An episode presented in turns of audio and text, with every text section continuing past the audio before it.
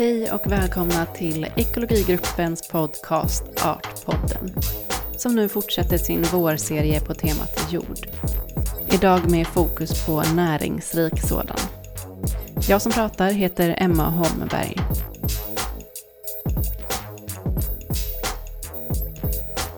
Nu under våren kanske det är flera där ute som har börjat gräva i jorden i hopp om att få saker och ting att börja växa.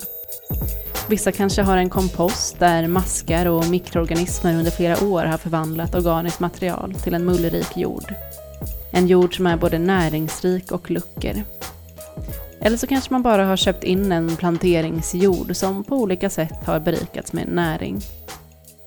Men vad är det vi egentligen eftersträvar i jakten på näring i jorden? Och varför är det så svårt att kontrollera exakt vad som växer i näringsrik jord? Hur kommer det sig egentligen att en jord är rik på näring och en annan är fattig? Vad medför en näringsrik jord för typ av vegetation utanför och även till mångas förfäran innanför våra mycket kontrollerade odlingsytor? Sist men inte minst, vad är ett ogräs och hur kan ett ogräs hamna på rödlistan och till och med dö ut?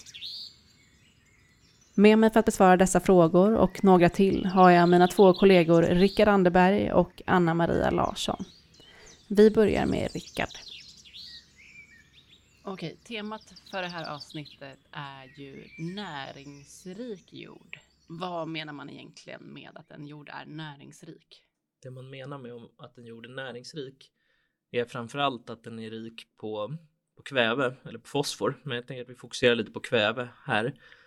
Kväve är ett, ett begränsande eh, näringsämne för många växter. De, det finns ju en massa växtnäringsämnen, eh, men många av dem behöver de bara i spårmängder så att de behöver inte så himla mycket av det och det finns ofta tillräckligt i jorden för att de ska kunna växa. Eh, men kväve är en sån här som är direkt viktig i tillväxten. Ehm, så platser där det finns väldigt mycket kväve i marken, där växer saker väldigt fort och arter som växer snabbt och är konkurrenskraftiga klarar sig väldigt bra. Ehm, så det är väl lite det man menar när man säger att det är näringsrik jord, att den har god potential för de här arterna som verkligen vill ha mycket näring, så mm. de kan växa fort och mycket. Okej, okay. men hur, hur skapas en näringsrik jord då? Det kan ju skapas på lite olika sätt. Det mesta av det vi har runt omkring oss som är näringsrikt eller rikt på kväve då är ju sådana jordar som är gödslade.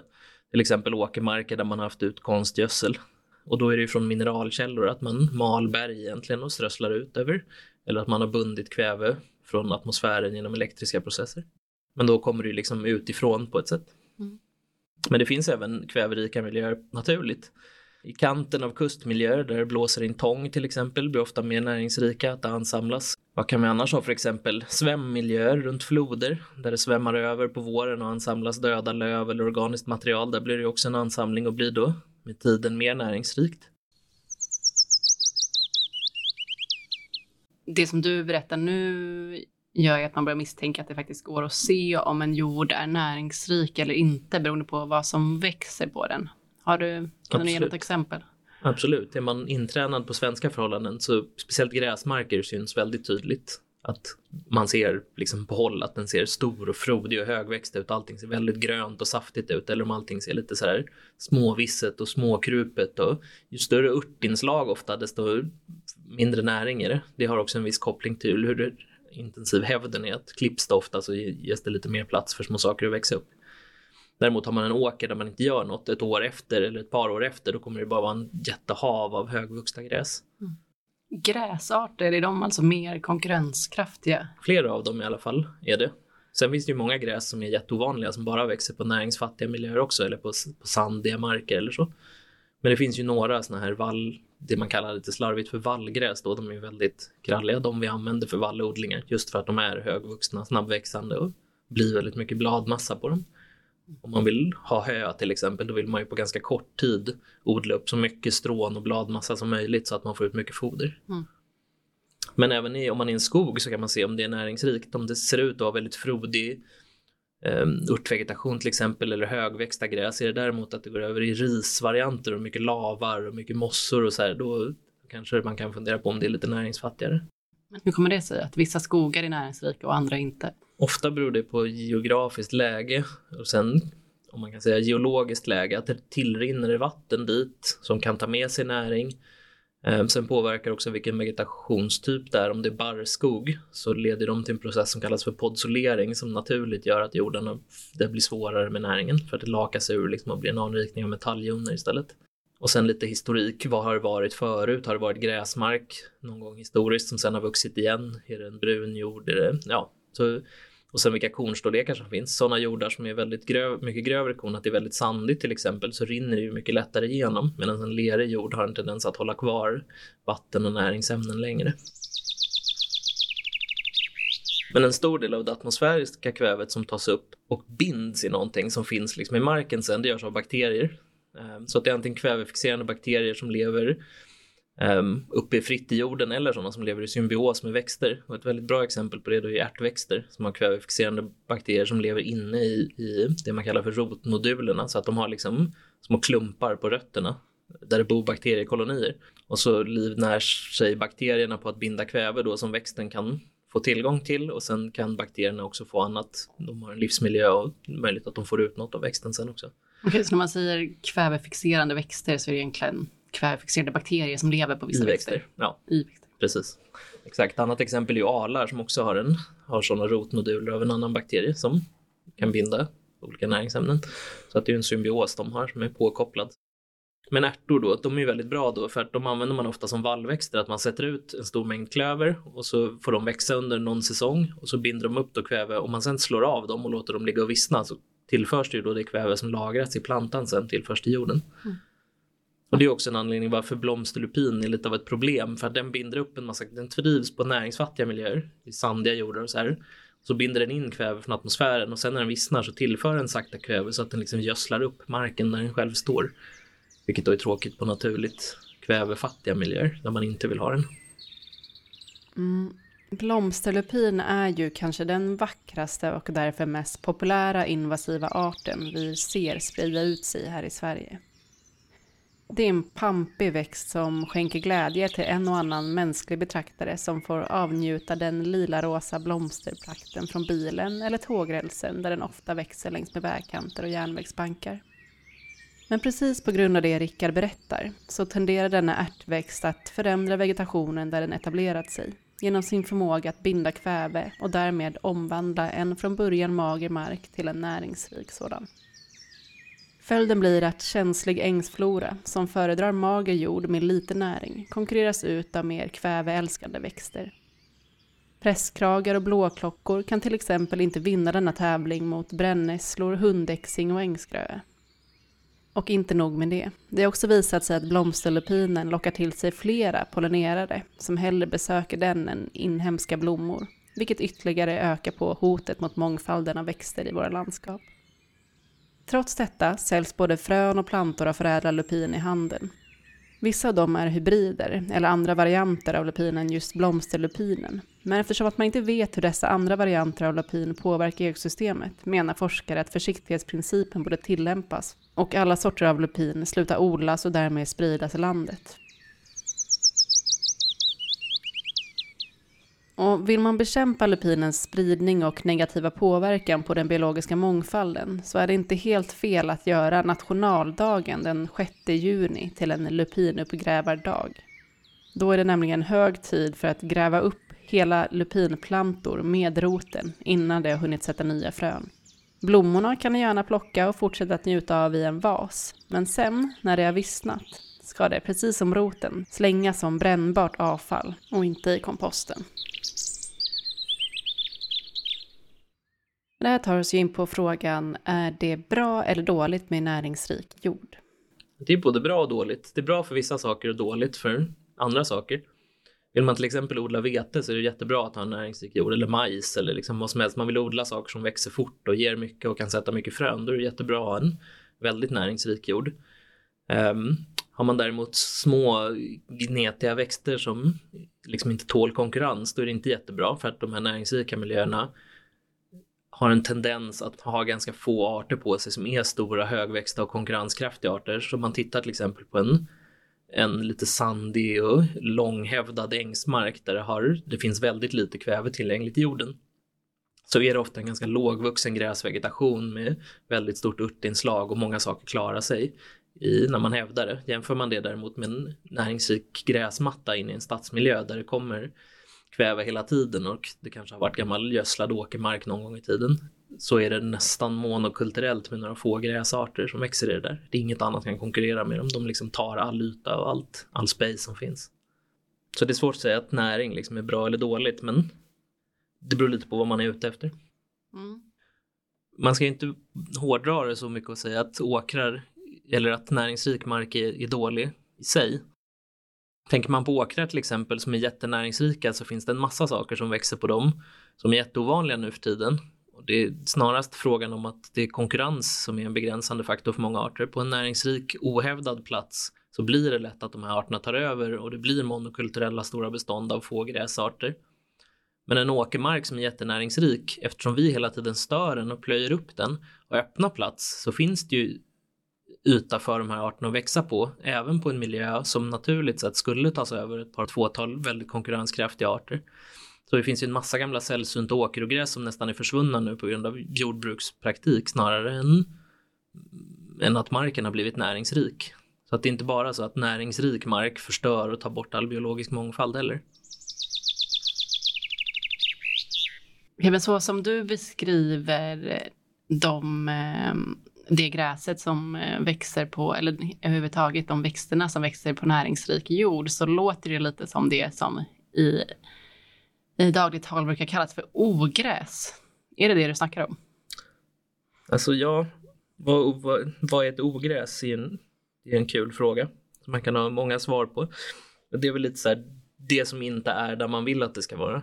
Men det är ofta på de platser där det finns goda förutsättningar för saker att växa som man får ogräsproblem. Om man tänker en åker, så du har en jättestor öppen yta med jättemycket näring och så säger du här ska det bara växa potatis och mellan potatisen ska det vara inget. Det, så här, ja, hmm.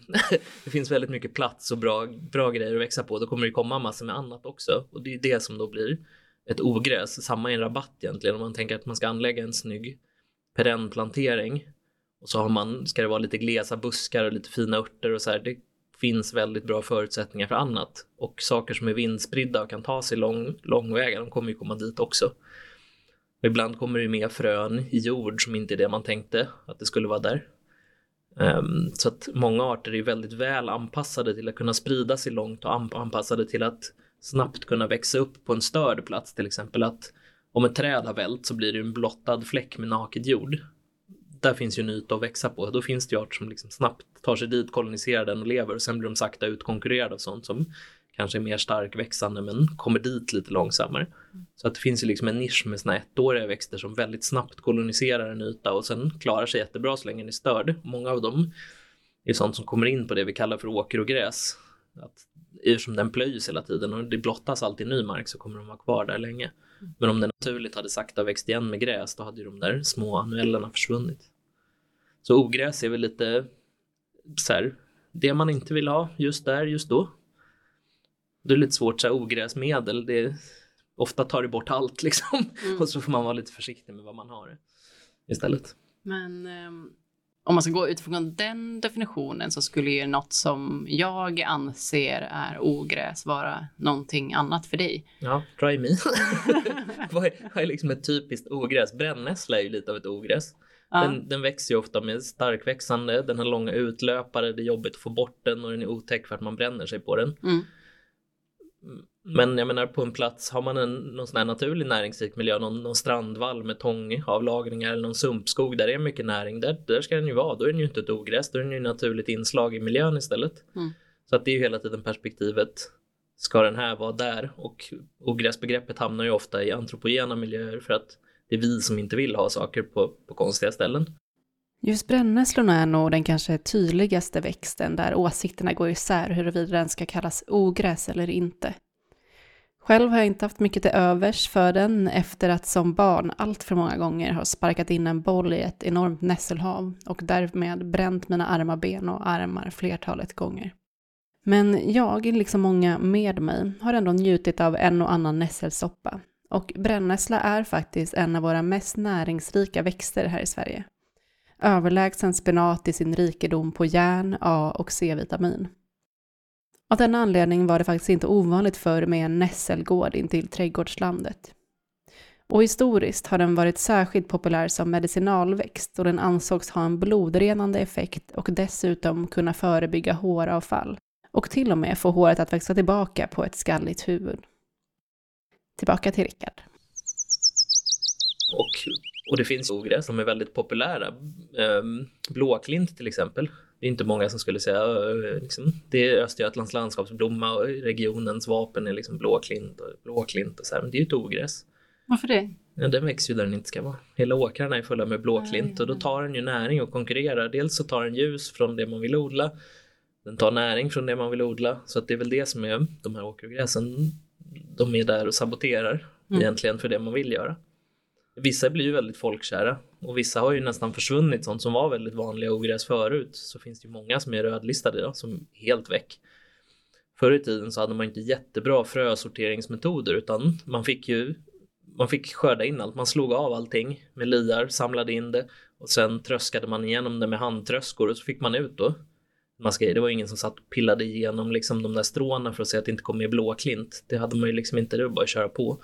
Och så malde man mjöl på det och tog en del till utsäde och så strödde man ut samma på sin åker igen. Och då kom det ju med så liksom sommarklynne och råglosta och åkermadd och såna här grejer som idag om de inte är utdöda så finns de kvar på kulturreservat i princip. Mm. De är, lever med konstgjord andning. Och sen annat som är knutet till vissa typer av odlingar i väck också. Jättemycket av det som var knutet till linodlingar i Sydsverige, alla de är borta liksom. Gräsarter och linsnärja och lindådra och linrepe. Och de lever kvar på några ställen för att man tycker om man har ansträngt sig och sår ut dem varje år. Eh, men med, i och med modern teknik där man har fått frösorteringsmaskiner som då kan plocka ut i princip då vad som är ett, ett havrefrö som man vill så ut nästa år och skala bort resten och kör det på tippen liksom, så får man ju mer renodlade där det som kommer in i sånt som kanske finns i närheten. Att mängden åkerogräs har minskat med åren och att flera av det som finns kvar är sällsynta och hotade kan väl ses som ett bevis på att människors försök till att kontrollera naturen faktiskt ibland lyckas, med konsekvenser i form av en lägre biologisk mångfald i stora delar av våra landskap. Jordbrukare har i alla tider på olika sätt försökt bekämpa åkerogräs, men fram till 1700-talet tycks man ha haft en mildare syn på flera av dessa. Många av de vildväxande arter som idag betraktas som ogräs, såsom flyghavre och svinmolla, hade nämligen fram till 1700-talet betydelse som föda för både människor och djur. Det var under 1800 och 1900-talen som tonen mot ogräsen blev allt mer negativ. Dessa skulle nu på alla tillgängliga vis bekämpas. Och det här har medfört att åtta arter av åkerogräs helt har utrotats från landet. Fem av dessa var, som Rickard berättade, knutna till linodlingar som lades ner under andra halvan av 1900-talet.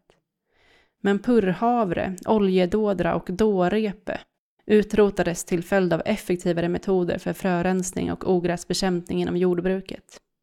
Idag är 20 andra åkerogräs rödlistade av samma anledning och över hälften av dessa är karterade som akut eller starkt hotade. Jag frågade Rickard vad han själv har för inställning till ogräs.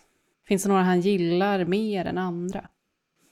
Jag tänkte vi pratade om det där med blåklint, det är ju ett ogräs man tycker väldigt mycket om. Jag mm. i alla fall tycker det är jättefint. Um, sen är det ogräs som man inte alls tycker om.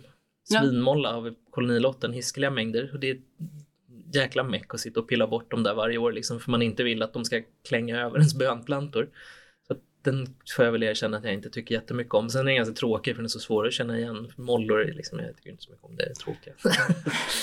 okay, wow. Men oftast är det ju sånt som har väldigt show i blommor blir ju, det är ju lättare att tycka om mm. liksom rent brett eller det är fler som tycker om det i alla fall. Mm.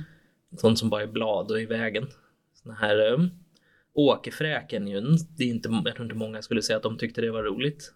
Och det är något, om man tänker efter så är det ju rätt kul. De har ju funnits hur länge som helst och har sett likadana ut sedan liksom miljontals, hundratals miljoner år tillbaka i tiden.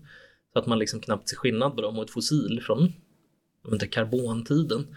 Helt galet. Men de är ju verkligen fruktansvärt åker och gräs som är hopplösa att bli av med och därför är de ju rätt illa omtyckta liksom. Mm. Men man kanske liksom om man börjar tänka lite på det, tittar, är de rätt häftiga faktiskt. Så man kanske ska ut och kolla lite i ogräsåkrar. Se vad som finns. Det finns ofta mer, liksom, man ser en åker och så ser man vete liksom, men om den inte är alltför hårt besprutad, är det jätteherbicidbesprutat då finns det ofta ingenting. Men på åkrar där man inte besprutar eller man gör det ganska sällan, då kan det vara ganska rik flora under liksom själva den här högskärmen av, av vete, så är det rätt roligt. Åker man till någon sån här jord där de inte besprutar och där de sår ut sitt eget utsäde, ehm, det är ofta här kulturreservat eller att någon, någon gör det för att liksom en historisk gård och så, då kan det vara fantastisk blomrikedom. Då är det nästan mer blommor än vad det är i vete. Det ser rätt konstigt ut, jättemycket vallmo och jättemycket klätt och en fantastisk blomsterprakt. Det blir ju klart mindre vete men... Precis, det var det jag tänkte fråga. Är det konsekvenser då? De konkurrerar ja, om näringen och därav blir det mindre vete ja, på precis. Mm. Och man, det är en risk att man får med saker i, i mjölet till exempel som man inte vill ha där. Eh, har man någonting som är giftigt eller som missfärgar mjölet då blir det ju rätt tråkigt. Då kanske man inte alls vill ha det. Då kan man ju förstå att man anstränger sig för att få bort det. Mm.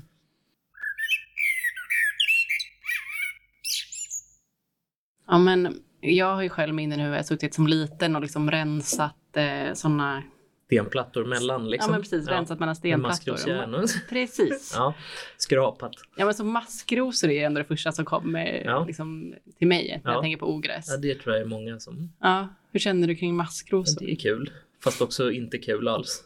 Det är, maskrosor är riktigt sån här... Det finns väldigt mycket maskrosor.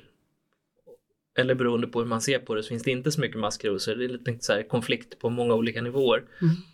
Eh, maskrosor i norra Europa är i princip, många av dem är i princip helt asexuellt förökande så att de är klonala.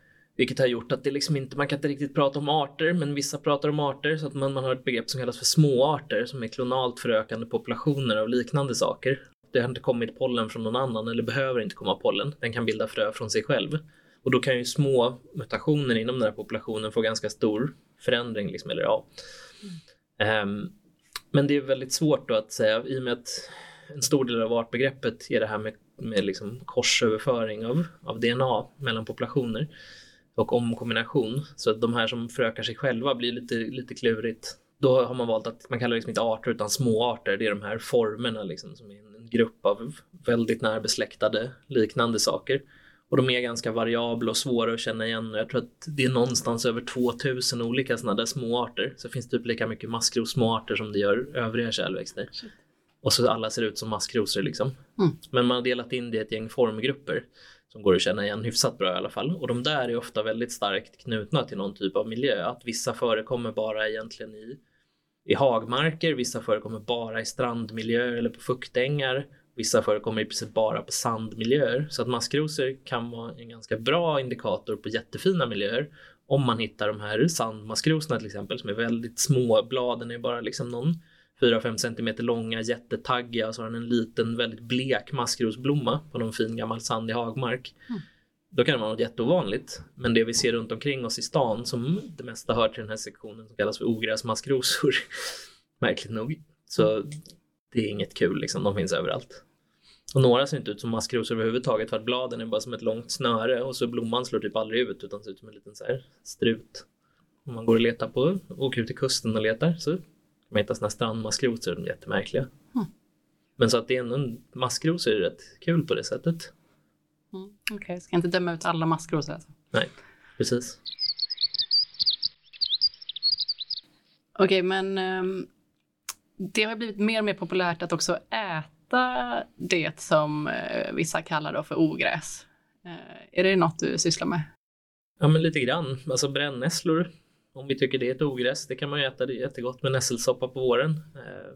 Det finns det ju en massa annat sånt där som jag inte är någon jättestor foragerare så. Jag har ätit kirskål någon gång och jag tyckte inte det var någon jättehit. Och... Men mycket av de här näringsrikt gynnade sakerna är ju en fördel att det kommer mycket av dem och det kommer snabbt, de växer snabbt man kan få liksom en skörd av det. Och lite stämpeln att vi kallar dem ogräs är ju för att man inte har gjort något med dem tidigare.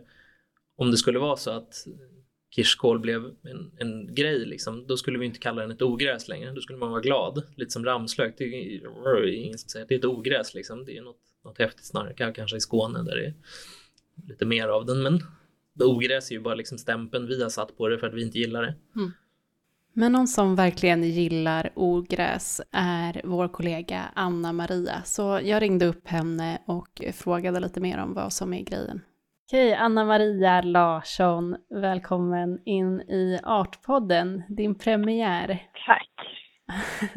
Du är inbjuden hit för att eh, du eh, verkar ju tycka om ogräs rätt mycket. Ja, men precis. Vill du berätta varför det? Ja, jag har ju tjatat om det här hela våren. Eh, att eh, måste prata om hur man, att man kan äta ogräs. Och eh, du har så här dratt djupa suckar och tänkt, oh, det här är ju så gjort. Men jag tänker att det är roligt ändå att prata om, eh, om ogräsen, för det är en sån resurs som finns där ute. De är ju liksom helt gratis och kommer tidigt på våren. Eh, bara det är ju värt, värt ganska mycket när man så här, står och väntar i sin trädgård på att de vanliga grönsakerna ska komma upp. Så kommer liksom kirskålen och eh, nässlorna och maskrosen nästan före alla andra växter. Eh, och bara det är ju häftigt. Ja, men eh, att, att ogräsen kommer upp eh, tidigare och snabbare och i större mängd har vi ju lärt oss, eh, dessa näringsälskande växter. Men är de eh, verkligen så himla goda? Eller varför liksom nyttjar vi dem inte i så fall mer som mat än vad vi gör?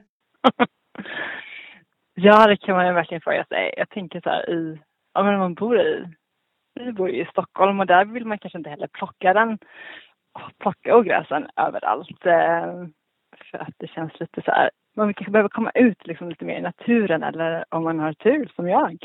På min odlingslott som har en granne som liksom odlar eh, ogräs. Eh, för man kan ju faktiskt göra det också, hålla sig liksom med sitt lilla nässelbestånd i sin trädgård eller på sin odlingslott.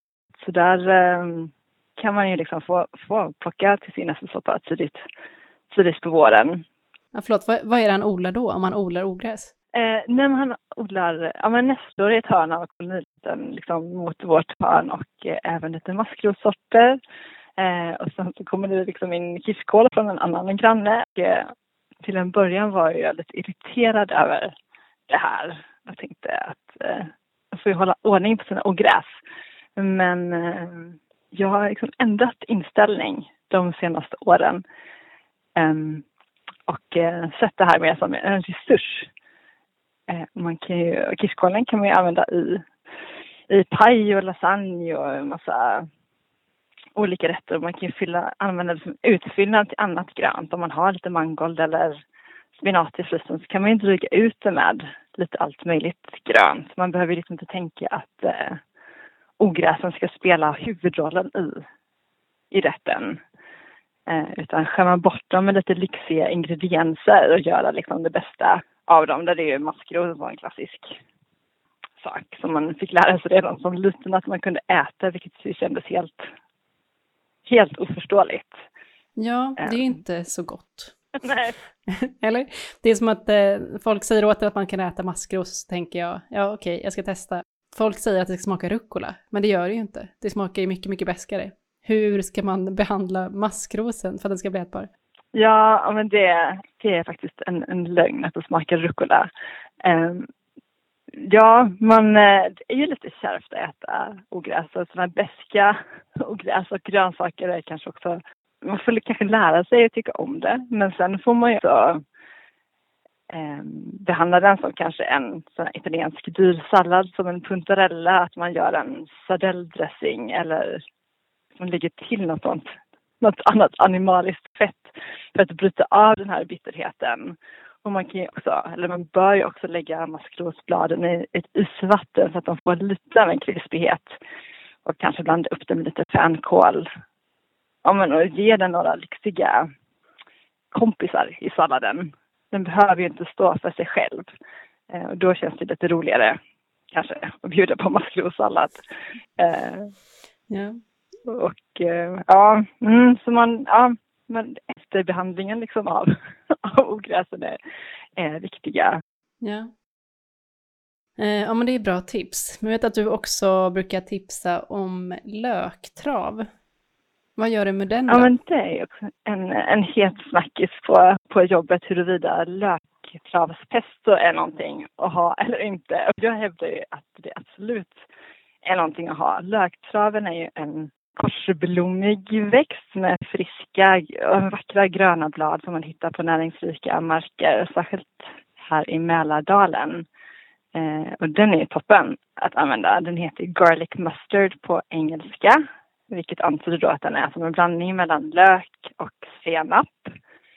Och den kan man absolut använda till pesto, men då tycker jag att den ska få lite sällskap av kanske lite basilika och ja, men lite örter också.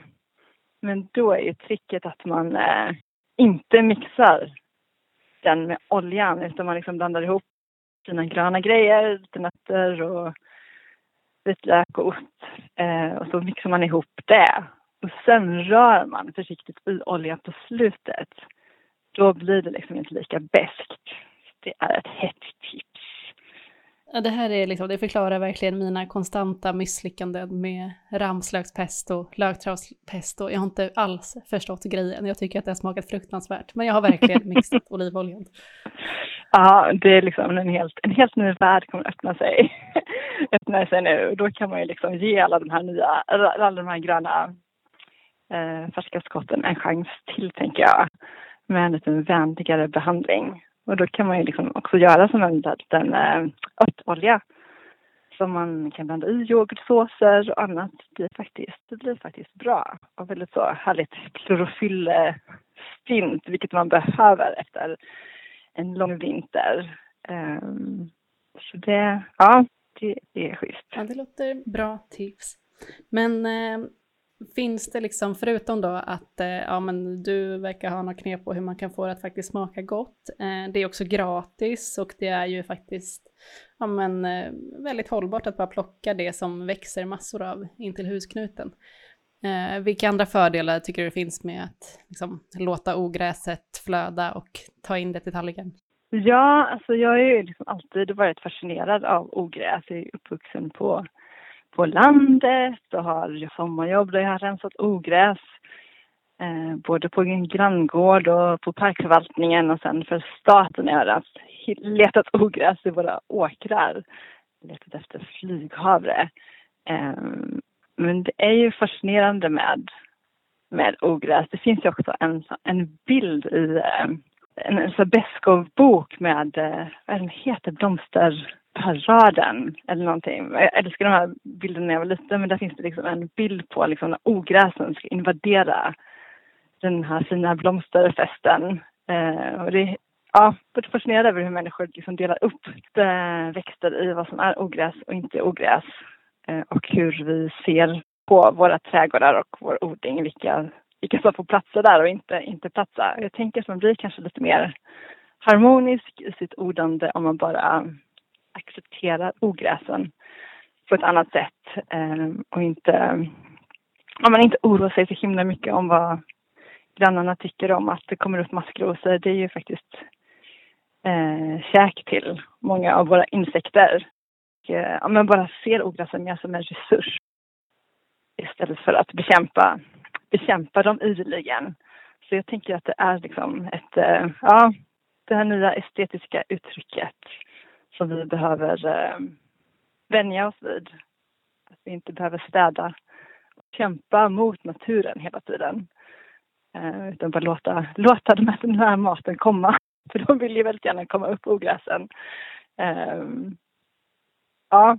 Ja, men då behöver vi först och främst vänja oss vid en ny estetik då?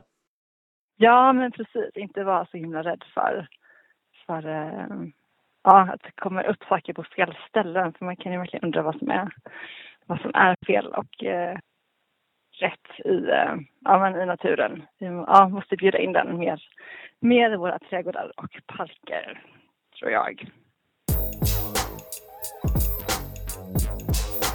Det var allt för idag. Nästa avsnitt fortsätter vi på temat jord, men då fokuserar vi på den jorden som är fattig på näring, men desto rikare på blommor ängsmarken. Hej då!